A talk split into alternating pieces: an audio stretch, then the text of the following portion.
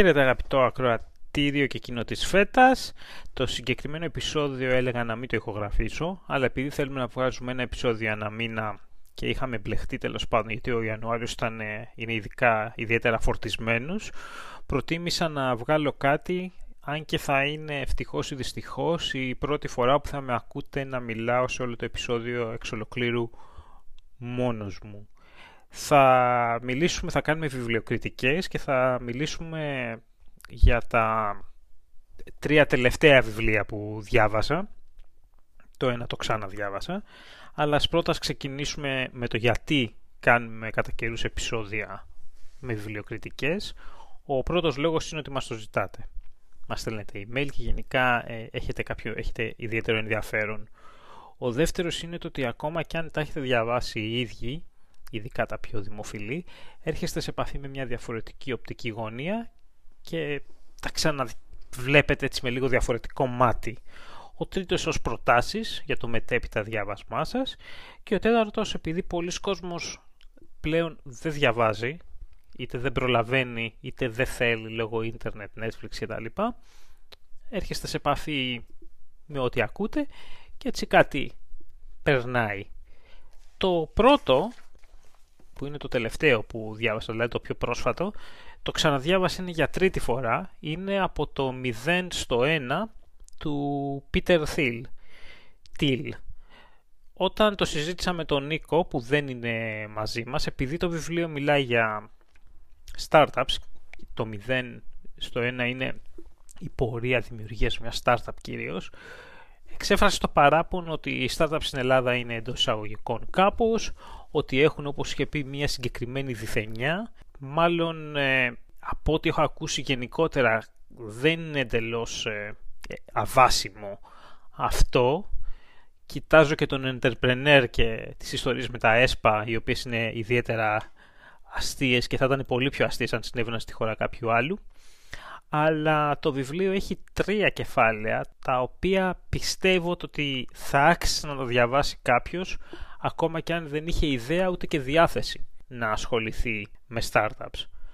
Το πρώτο είναι ο ρόλος της τεχνολογίας στη ζωή και στην οικονομία και όλο αυτό το, τη δημιουργία μιας εταιρείας ή μιας τεχνολογίας πιο πολύ για τον TIL που είναι η όλη πορεία από το 0 στο 1.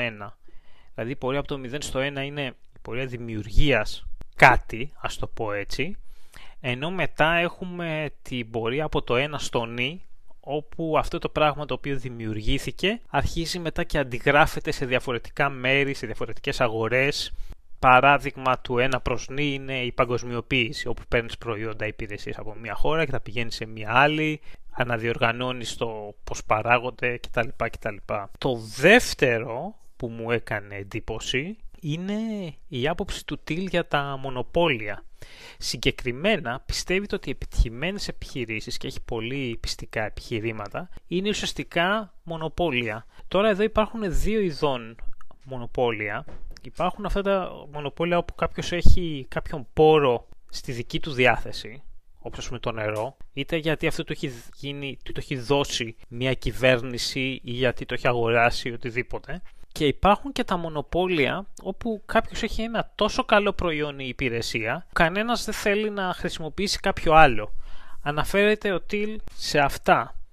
Στα δεύτερα, η αιρετική του άποψη είναι το ότι στον καπιταλισμό είναι καλύτερο να έχεις μονοπόλιο, το οποίο έρχεται σε αντίθεση με αυτά τα οποία έχουμε ακούσει ή διδαχθεί για την οικονομία ότι στον σοσιαλισμό υπάρχουν μονοπόλια, δηλαδή κάποια πράγματα που τα κάνει η κυβέρνηση, και στον καπιταλισμό υπάρχει πλήρης ανταγωνισμός.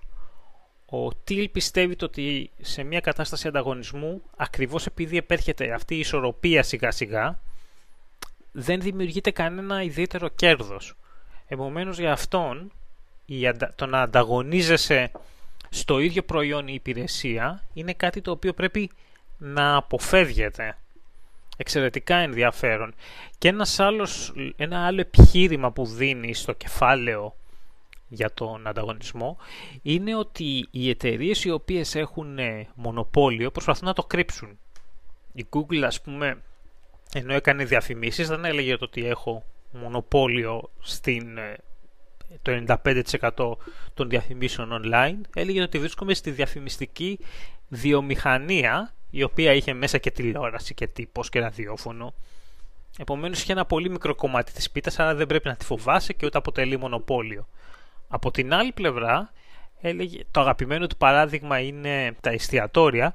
Το κάθε εστιατόριο προσπαθεί να σε πείσει ότι είναι διαφορετικό αλλά απ' την άλλη γιατί τα εστιατόρια είναι ο κλάδος της οικονομίας όπου τα περισσότερα κλείνουν και ανοίγουν συνέχεια. Ακριβώς γιατί υπάρχει πολύ έντονος ανταγωνισμός μεταξύ τους και ο ένας θέλει να πάει είναι πολύ εύκολο να πας από το ένα σε ένα άλλο. Αυτό όμως το κεφάλαιο που μου έκανε εμένα περισσότερη εντύπωση και όταν το είχα διαβάσει σχεδόν το όλο το βιβλίο πήγε την πρώτη φορά, το ξέχασα, δηλαδή ήταν τόσο έντονο, ήταν το κεφάλαιο 6 νομίζω, το οποίο έχει συζητάει αντιμετωπίσεις για το μέλλον και πώς αυτές επηρεάζουν είτε κράτη, είτε έθνη, είτε και άτομα. Συγκεκριμένα ο Τιλ χωρίζει το... έχει δύο διακρίσεις. Η μία είναι άμα πιστεύεις ότι το μέλλον θα είναι καλύτερο από το παρόν και η άλλη πιστεύεις ότι θα είναι χειρότερο. Και στον άλλον έτσι άξονα έχει το αν πιστεύεις ότι μπορείς να κάνεις κάτι, ότι έχεις δύναμη στα χέρια σου ή αν δεν μπορείς να το επηρεάσεις.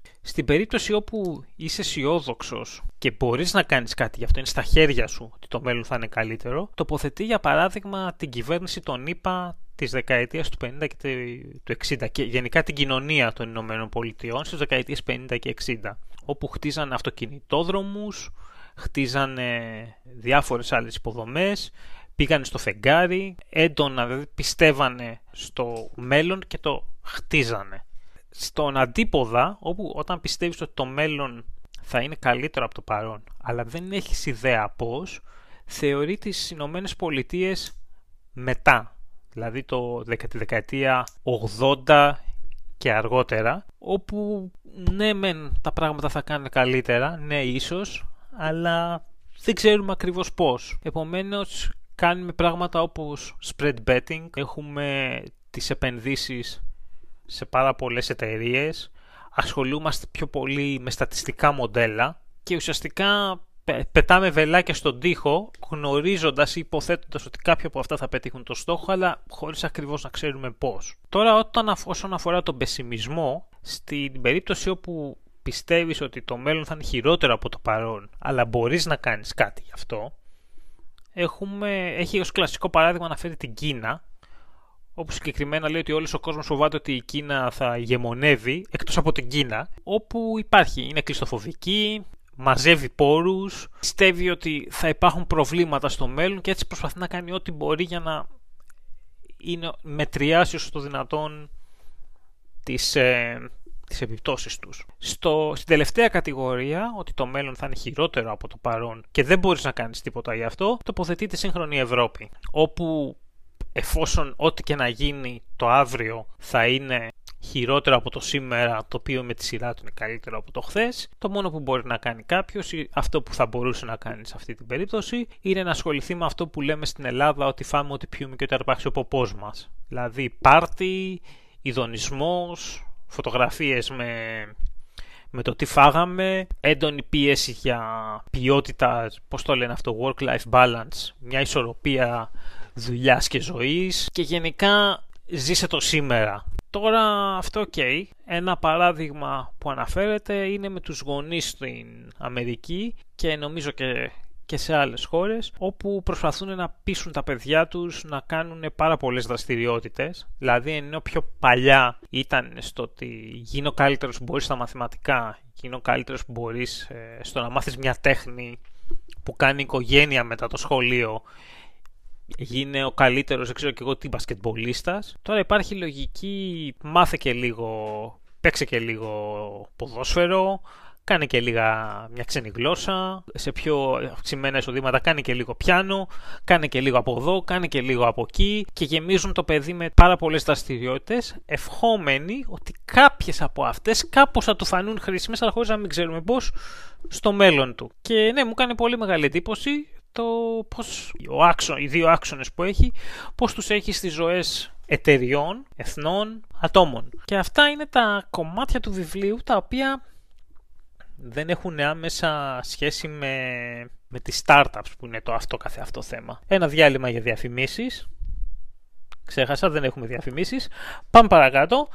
Το επόμενο είναι η μονάδα του Don Winslow σε μετάφραση Χρύσας Φραγκιαδάκης. Πολύ ιδιαίτερο βιβλίο. Το έμαθα από τα tweets κάποιου πολιτικού, ο οποίος, ε, δεν θα πούμε ποιος για να μην προκαλέσουμε πόλωση, ο οποίος το έχει επιλέξει για τις διακοπές του. Το αγόρασα ως δώρο Χριστουγέννων στον πατέρα μου, επειδή του άρεσαν παλιά θυμάμαι τα αστυνομικά μυθιστορήματα και επειδή θα πέρναγε επιστρέφοντας στην Αθήνα ένα τετράωρο στο αεροδρόμιο, στο αεροπλάνο και κανένα δύο ώρο στο αεροδρόμιο, του είπα εντάξει, είπα ας πάρει, ας του έχω ένα αστυνομικό εκεί δίπλα για να περάσει το ταξίδι. Όμως αφού άρχισε να το διαβάζει, τον έβλεπα ότι με την κάθε ευκαιρία που έβρισκε έκανε κοπάνα ουσιαστικά για να διαβάσει λίγες σελίδες ακόμα. Τόσο πολύ ώστε το τελείωσε πριν πάει στο αεροδρόμιο και μάλιστα έψαχνα να του δώσω τίποτα άλλο. Και λέω τι έγινε, του λέω. Και μετά τέλος πάντων αφού του μου το άφησε, λέω ας θα ανοίξω λίγο και εντάξει δεν θα το διαβάσω γιατί είναι αρχικά γραμμένο στα αγγλικά και μιλάω και διαβάζω αγγλικά, ας δω τι έγινε. Ε, έπεσα και εγώ μέσα και σε τρεις-τέσσερις μέρες το είχα τελειώσει.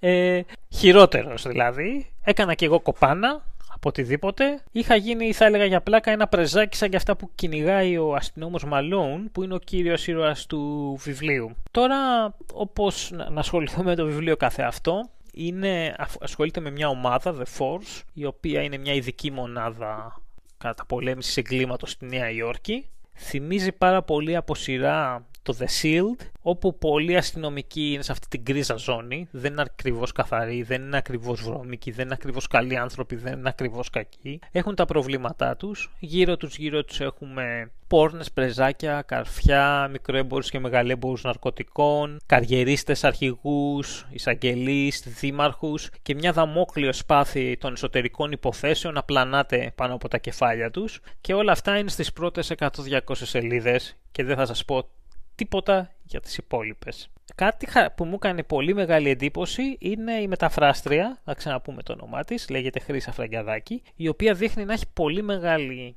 γνώση των, ε, της κουλτούρας των Ηνωμένων Πολιτειών και της Νέας Υόρκης ειδικότερα και έχει βάλει πάρα πάρα πολλές παραπομπές σε πράγματα τα οποία είτε τα ξέρουμε είτε όχι αλλά ενώ διαβάζεις το βιβλίο, εξηγήσουμε τι είναι το μεγάλο φρούτο, τι είναι το να αρχίσει να νιώθεις ωραίο και διάφορα άλλα τέτοια. Και πραγματικά εδώ, για να είμαι ειλικρινής, η, η μεταφράστρια έχει πάει το βιβλίο σε ένα άλλο επίπεδο και έτσι δεν μετάνιωσα καθόλου που το διάβασα στα ελληνικά αν θα μας επιτρέπανε από τις εκδόσεις, νομίζω λέγεται Athens Books, οι οποίες είναι καινούριες. Ε, παιδιά κάτι γίνεται με τον αστερίσκο που έχετε την παραπομπή, είναι τόσο μικρός πραγματικά, που κοίταζα αν έχει παραπομπές και μετά έψαχνα να τις βρω από απάνω. Δεν ξέρω πώς σας ξέφυγε αυτό, γιατί το υπόλοιπο είναι άψογο. Επίσης ένα πράγμα που θυμήθηκα διαβάζοντας αυτό είναι το ότι τα πράγματα τα οποία μεταφράζονται στα ελληνικά, ειδικά τελευταία, είναι συνήθως καλά. Και αυτό συμβαίνει γιατί έχουν περάσει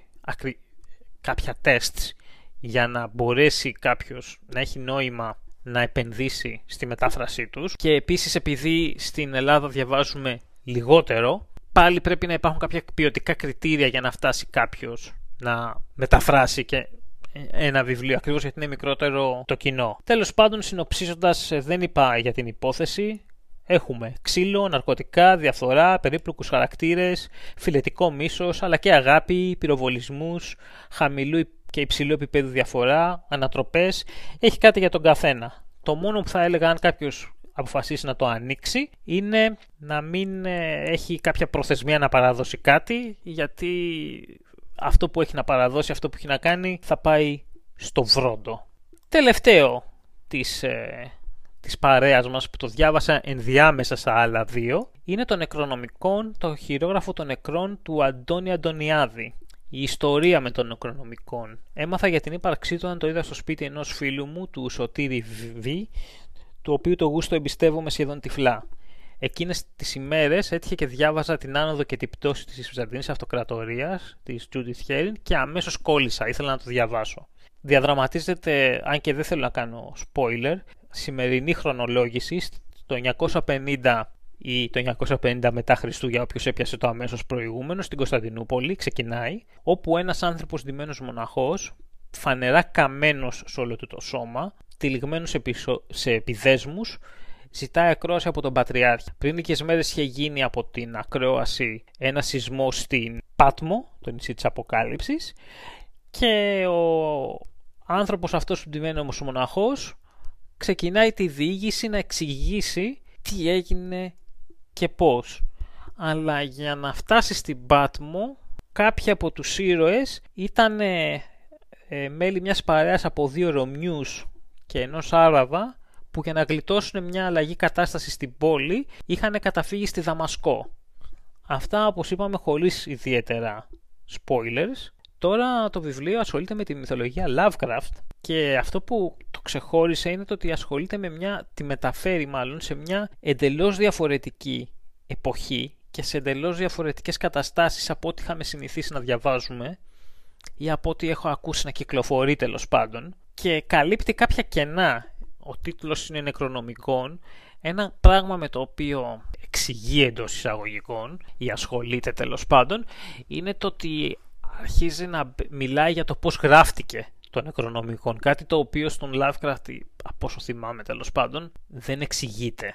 Και έχει αρκετά τέτοια. Έχει ιστορία, έχει μαγεία, έχει τον δρόμο, έχει συζητήσεις για την αντιμετώπιση του αρχαίου κόσμου από τον όχι μεσαιωνικό, τον αντίστοιχο μεσαιωνικό τέλος πάντων, σχέσεις ε, Εβραίων, Ρωμιών, όχι Ελλήνων και Μουσουλμάνων, δεν τους αναφέρει εννοώ σαν Έλληνες και έχει πάρα πάρα πολλά πράγματα τα οποία δεν τα συνηθίζει σε αμερικάνικα έτσι, βιβλία που ασχολούνται με ένα θέμα. Δύο έχει πάρα πάρα πολλά μαζεμένα. Έχει και τα κενά του, για να είμαστε ειλικρινείς, δεν είναι άψογο, συγκρινόμενο ειδικά με το προηγούμενο, αλλά είχε πολύ έντονο, έντονη διάθεση να διαβάζει σελίδα μετά τη σελίδα. Δεν το περίμενα και ειδικά κολλητά από το προηγούμενο. Τώρα από... θα ήθελα να βάλω άλλες δύο κριτικές που άκουσα για το συγκεκριμένο. Η μία είναι του φίλου μου Τσοτήρη. Εμένα μου άρεσε εκτός από το τέλος. Επειδή στα διηγήματα του Lovecraft αλλά και του August Derleth ο τρόμος είναι πάντα στο background και τα τέρατα ποτέ δεν φανερώνονται, τουλάχιστον ολοκληρωτικά. Με ξένησε δεν θα πω τι, αλλά είναι καλή και αξιόλογη προσπάθεια. Η μεταφορά του Cthulhu μύθου στο Βυζάντιο ήταν πάρα πολύ πετυχημένη. Ο δεύτερος είναι, η δεύτερη μάλλον είναι μια κοπέλα που το είδα στο Goodreads ενώ έγραψε την κριτική, λέγεται Βίκη Ζηλασιοπούλου νομίζω, η οποία κάνει, αν το ακούει, αν μας ακούει να επικοινωνήσει, η οποία γράφει ότι αν δεν έχετε ασχοληθεί με Lovecraft, δεν είναι ένα σωστό βιβλίο να ξεκινήσετε, το οποίο είναι μια πολύ σωστή παρατήρηση. Δεν θα μπω τώρα σε λεπτομέρειες στο ποια είναι η μυθολογία Κθούλου και ποιος ήταν ο Lovecraft, αλλά ναι, είναι κάτι το οποίο όταν έγραφα την κριτική μου διέφυγε ότι αν δεν έχετε ασχοληθεί μην ξεκινήσετε από εδώ προφανώς, ξεκινήστε από τον, από τον ε, πρωτεργάτη, τον Lovecraft και μετά ελάτε εδώ. Αυτά Τώρα θα θέλαμε στο τέλος, θα θέλαμε επειδή το έχουμε συζητήσει με τους υπόλοιπους, δεν είναι πληθυντικός, έτσι ευγένειας, αν θα σας ενδιέφερε να συνεχιστεί το επεισόδιο, να έχουμε επεισόδια με τη συγκεκριμένη μορφή, όπως τώρα, ή αν θα ήταν καλύτερο να τα κόβαμε σε μικρότερα επεισοδιάκια όπου το κάθε ένα θα έχει ένα βιβλίο και να τα βάζαμε εμβόλυμα κατά καιρούς, ή ίσως αν θα θέλατε, νομίζω ότι είναι, δεν είναι τόσο έντονο με Feta Report και καλύτερο θα ήταν να κάνουμε ένα άλλο podcast και να κάνουμε cross-posting τα πιο ενδιαφέροντα από αυτά. Όπως πάντα, απαντήστε μας σε Twitter, Facebook και στα σχόλια του YouTube. Σας ευχαριστώ πάρα πολύ για την ακρόαση. Είμαι ο Δημήτρης.